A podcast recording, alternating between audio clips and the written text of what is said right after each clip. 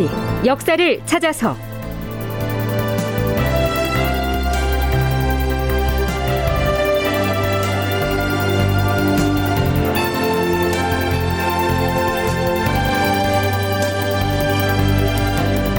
제 1081편 광해군 생모의 추승 사업을 완결짓다.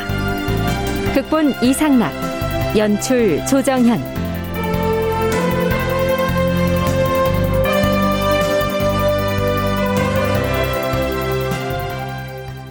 여러분 안녕하십니까? 역사를 찾아서의 김석환입니다. 광해군 제위 7년째인 서기 1615년 6월 명나라에서 드디어 광해군의 생모인 공빈 김씨를 공성왕후 이렇게 책봉한다는 고명을 보내옵니다.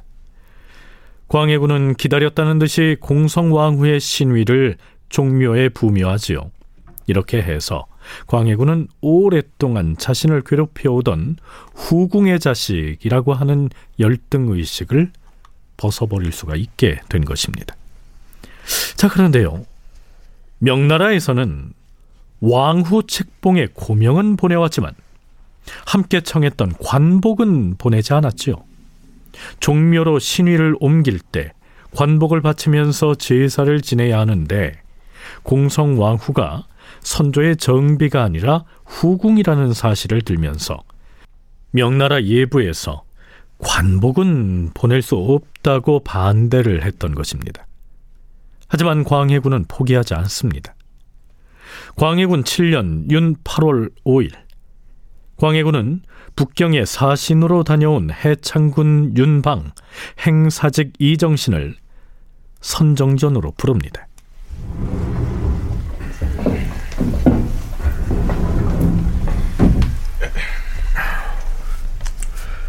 부르셨사옵니까, 주상 전하? 어, 요즘 중국의 형세는 어떠하던가? 아, 신들도 자세히는 모르겠사옵니다. 관복에 관한 일은 어떻게 되었는가? 어찌하여 관복은 보내지 아니하고 고명만 보내온 것인가? 당초에 공성왕후 책봉 고명과 관복을 함께 청했사오나 중국의 예부에 물어보니 예부의 관원 중 일부가 관복은 보낼 수 없다고 반대를 하기 때문에 어쩔 수 없다고 하였사옵니다. 아, 그 당시 중국 조정의 정세가 그러하였다고 하니 어쩌겠는가. 그런데 지금은 다르지 않겠는가? 다시 관복을 청한다면 어떻겠는가? 지금은 그때에 비해서 관복 문제도 쉽게 풀릴 수 있을 것이옵니다. 신들이 갔을 때에는 고명과 관복 두 가지를 한꺼번에 청했기 때문에 어려웠사오나 지금은 이미 고명을 받아온 터라 관복을 청한다면 어찌 허락하지 않을 리가 있겠사옵니까? 오, 그렇다면 관복을 청하는 주청사를 보내야겠는데 과인이 예조의 명에서 그 시기를 언제로 할 것인지를 정하여 아래도록 할 것이다.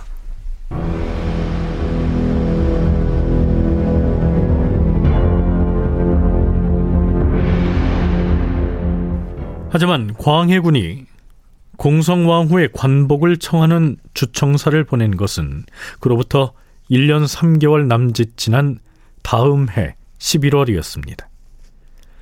자, 이때 사신이 지참하고 간 주문의 일부를 소개하자면 이렇습니다. 황제 폐하, 지난번에 윤방 등이 북경으로부터 돌아왔는데 저의 생모인 김씨를 공성 왕후로 추봉하는 고명을 받들고 도착하였사옵니다. 그러나 함께 내려주게 되어 있는 관복을 아직까지 하사받지 못하였으므로 저는 실망스러운 마음을 이기지 못하여 다시금 폐하께 글을 올리옵니다. 제가 알기로 본시 책봉 고명과 관복은 함께 내리는 것이오니 책봉이 있으면 고명이 있고 고명이 있으면 곧 관복은 따라오는 것이옵니다. 봉작을 받으면서 관복이 없는 경우는 없었사옵니다. 폐하, 생모의 사당에다 의상을 바치면서 어버이가 옆에 계신 듯이 정성을 다하여 제사를 올리는 것이 제가 하늘을 우러러 소망하고 애가 타도록 바라는 바이옵니다. 그러하니 그러하니 관복을 보내달라 하는 간절한 소망을 주문에 담고 있죠. 11월 4일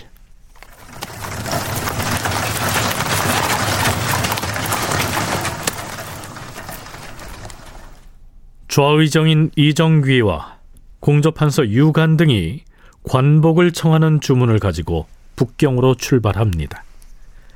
앞에서 중국 예부의 관원 일부가 반대해서 관복을 받지 못했다고 했었죠. 그런데요. 조선 조정에서 중국 예부의 관원에게 적잖은 뇌물을 바쳤고 그 뇌물을 또 중간에서 착복하는 관리들이 있었던 모양입니다. 사관이 덧붙인 해설 기사에는 이런 내용이 올라 있죠. 애당초에 조정에서는 사신이 북경으로 행차할 때 은 만냥가량을 싸가지고 가서 예부에 바치면서 왕후 책봉을 청하도록 하였다. 그런데 허균이 그 절반을 중간에서 도용하였다. 그러자 중국 예부에서는 뇌물이 너무 적다고 불평하면서 관복을 허락하지 아니했던 것이다. 관복 주청사가 다시 북경에 갈 때에도 또다시 만 수천 냥의 은을 가지고 갔는데 이번에는 통역하는 역관의 무리들이 중국 예부의 관리들과 나누어 가졌다. 네, 어차피 비공식적으로 명나라의 해당 관리들에게 바치는 뇌물이었기 때문에 그것을 도중에 누군가가 착복했다 한들 조사에서 밝힐 수는 없었겠지요. 네, 참고로 앞에서 명나라 예부에 바칠 뇌물의 절반을 도용한 것으로 나오는 허균. 이 허균은 우리가 알고 있는 홍길동전의 저자 바로 그 허균입니다.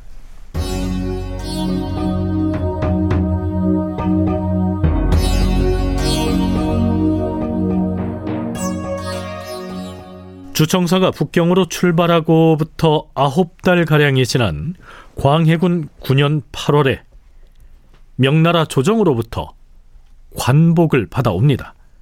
광해군은 감격해 마지 않죠.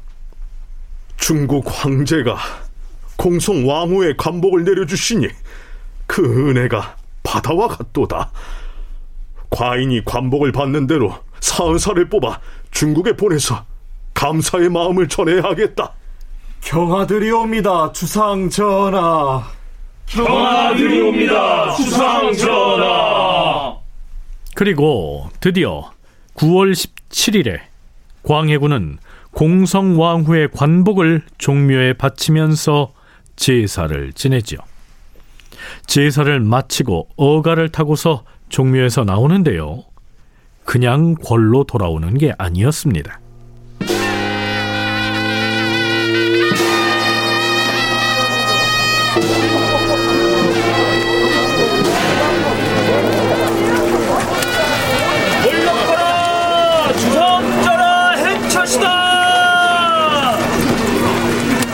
어가를 멈추어라! 오늘같이 기쁜 날 서둘러 황궁할 필요가 뭐 있겠느냐? 나도 거리에 내려서 구경을 할 것이니라. 왕은 나무를 엮어 비단 장막으로 덮은 채북 밑에 앉아서 배우와 기생들이 큰 길에서 놀이를 하는 모습을 하루 종일 관람하였다.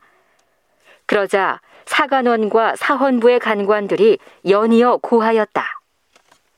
전하, 오늘이 비록 대단히 경사스러운 날이기는 하오나 종묘에서 밤새도록 제사를 지내지 않으셨사옵니까? 필시 옥체가 많이 손상되셨을 터인데 오랫동안 어가를 멈추고서 배우들이 제주 부리는 모습과 여자 악공들이 놀이하는 것을 관람하시는 것은 아무래도 임금이 백성에게 보여줄 일은 아닌 듯 하옵니다. 속히 궐로 돌아가시어서 신하들의 축하를 받으시옵소서. 그러시옵소서 전하. 지금 거리에다 채붕을 설치한 것은 큰 경사를 빛내기 위한 것이옵니다. 그리고 오늘 맞이한 경사의 근본은 종묘의 사당에 고하고 하례를 올리는 데 있는 것인데 전하께서 여기서 여학을 관람하는 것은 아니 될 일이옵니다. 속히 환궁하시어서 신하들의 축하를 받음으로써 오늘의 경사스러운 의례를 마무리하시옵소서. 그런 소리 말라. 오늘의 일은 전에 없던 큰 경사가 아닌가. 이 경사를 같이 즐기고 누림으로써 황제가 내린 은혜를 빛내는 것이니 조금도 문제될 것이 없다. 번거롭게 논하지 말라. 전하, 관복을 바치고 종묘에 이미 고했으니 오늘의 큰 경사가 어찌고 거리에서 여학을 관람해야만 유익하겠사옵니까? 더구나 밤새도록 예를 행하셨으니 전하의 몸이 고달프실 것이옵니다. 숙히 법궁으로 돌아가시어서 신하들의 할애를 받으시옵소서. 전하, 오늘의 일이 큰 경사인 것은 분명하나 이 경사는 함께 즐기고 여학과 자피를 구경하는 데 있지 않으며 황제의 은혜를 빛내는 것도 배우들의 요사스러운 놀이나 기회에 있는 것이 아니옵니다. 거리에다 어가를 멈추고서 관람하심으로써 임금의 크나큰 덕망에 누를 끼치게 해서는 아니 될 것이옵니다. 속히 대궐로 환궁하시옵소서. 큰 경사를 치른 후에 황제의 은혜를 빛내는 것이 무슨 문제가 된다고 이리 소란스러운가? 번거롭게 아뢰지 말라! 길거리에서 대간들과 국왕이 실랑이를 벌이고 있는 이 장면을 통해서 그동안 광해군이 후궁의 아들로서 느꼈을 트라우마가 얼마나 뿌리 깊은 것이었는지를 짐작할 만하지 않습니까? 어디까지나 광해군의 입장에서 보자면 그렇게 이해할 수도 있다는 얘기입니다. 네, 참고로 여악이란 기생, 창기, 관기 등의 여자 악공들이 음악과 춤사위를 하는 공연을 일컫습니다. 자, 그렇다면 이제 광해군의 생모인 공성왕후의 위상과 서열은 어떻게 바뀌었을까요? 선조 생전의 중전이었던 의인왕후도 종묘에 모셔져 있고요. 선조가 말년에 왕비로 맞이했던 영창대군의 어머니 인목대비는 생존해 있는 상황이었는데 말입니다. 종신대 송웅섭 교수의 얘기 들어보시죠. 만약에 인목대비만 있었다면 인목대비가 이제 거의 폐위의 수순을 밟고 있었잖아요. 그래서 폐위가 되면 남는 사람은 공성왕후밖에 없는데 의인왕후가 이미 있기 때문에 인목대비가 폐위가 됐다고 할지라도 공비인이 공성왕후가 갖고 있는 지위는 결국 그 의인왕후의 아래일 수밖에 없죠. 그런 차원에서 이제 공성왕후 가장 우월한 선조의 왕비가 되는 것은 아니다. 하지만 적어도 이제 광해군에게 있어서는 자신의 생모 역시도 이런 중국으로부터 이제 책봉을 받은 왕비 대열의 반열에 올랐다라고 하는 그런 위상은 이제 확보할 수가 있는 것이죠. 한편 이 시기에 이르면 인목 대비에 대한 폐비 논쟁이 공식화하지는 않았다고 하더라도 그에 대한 폄하 작업이 암암리에 아니 공공연히 진행되고 있었다고 볼 수 있습니다. 신하들이 인목 대비를 거론할 때 입에 올리는 호칭에서 그러한 실상이 드러나게 되는 거죠. 전주대 오학영 교수의 얘기입니다. 자전이라고 부르든지 대비라고 그러든지 모후라고 부르든지 그렇게 불러야 되는 거죠. 그 거처를 대전은 임금이 계신 거고 대비전은 이제 왕대비가 있는 데니까 대비전이라고 부르든지 이래야 되는데 중궁전이라고 부르든지 그렇게 안 부르고 그냥 서궁 이거 완전히 저기 후궁이나 이런 사람들이 있는 것처럼 이렇게 이제 그때 폐모를 주장하는 상소에서 다 그렇게 표현을 하죠. 그 자체가 이제 이미 폐모론이죠. 그게 낮추는 거죠. 물론 그 서궁이라고 부르는 게 공식화되는 거는 광해군 10년 1월 30일 그때 서궁에 대한 절목이 만들어지면서 만들어지는 거죠. 네, 이전에 잠시 소개한 적도 있는데요. 본래 서궁이 궁궐을 지칭할 때에는 지금의 덕수궁 자리에 있었던 경운궁을 일컫는 호칭이었는데요. 인목 대비를 대비나 자전으로 칭하는 대신에 서궁 이렇게 부름으로써 후궁 취급을 했었다. 이런 얘기입니다.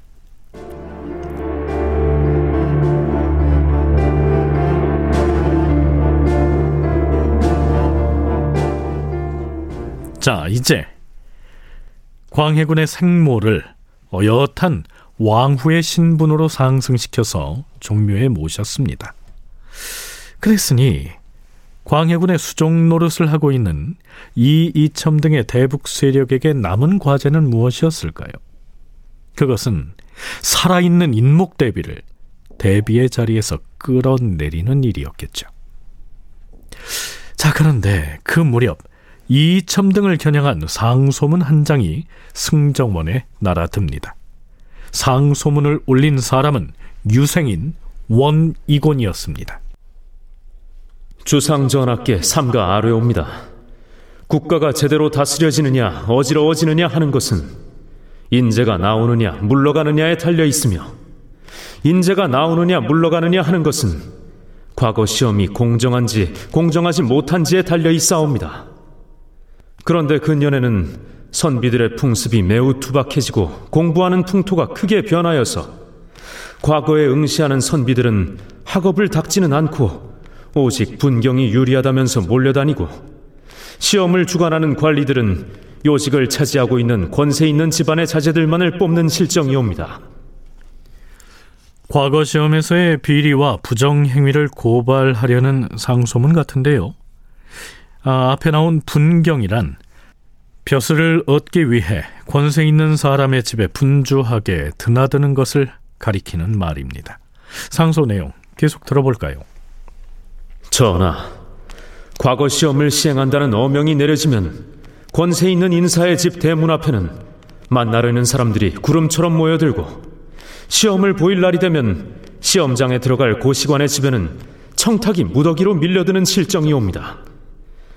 가까운 친척들은 출제될 문제의 제목을 미리 알아내어서 글을 잘 짓는 사람의 손을 빌려서 미리 답안을 작성하는데 그렇게 하면 합격이 보장되는 실정이 옵니다. 서울에서 치르는 경위뿐만 아니라 향시, 회시, 초시 등의 모든 시험이 그러하옵니다. 지난번에 치른 식년시의 경우 원 이고는 과거 시험에서의 부정 사례들을 일일이 거론한 다음 부정을 저지른 그 사람들의 이름도 거명을 합니다. 전하, 집에서 미리 글을 지어 갖고 와서 과거를 도둑질한 형효갑의 경우 주상 전하께서도 특명을 내려서 합격을 취소하게 하지 않으셨사옵니까? 아울러 전하께서는 과거가 공정하지 못하다는 것을 과인도 일찍이 들은 적이 있다. 이렇게 언급을 하셨으니 이미 전하께서도 과거 시험의 문제점을 깊이 알고 지적하시었사옵니다. 그렇다면 대간으로 있는 자들은 마땅히 전하의 뜻을 받들어야 할 터이온데 정반대로 부정을 저지른 형효갑을 비호하느라 못하는 짓이 없사오며. 자 그런데요. 권력의 실세였던 이 이첨이 원이곤을 비난하고 나섰고요. 그 결과로 도리어 상소를 올린 원이곤이 체포가 돼서 결국 유배형에 처해지게 됩니다. 그러자 이번엔 진사인 윤선도가 나서지요. 우리가 알고 있는 오우가의 지은이 바로 그 윤선도입니다. 그는 상소를 올리면서 권력의 실세인 이첨을 직접적으로 그리고 전방위적으로 아주 맹렬하게 공격을 합니다. 자, 그 바람에 어떻게 됐을까요? 인목 대비를 폐하려는 작업은 미루어질 수밖에 없었겠지요. 다큐멘터리 역사를 찾아서 다음 이 시간에 계속하겠습니다.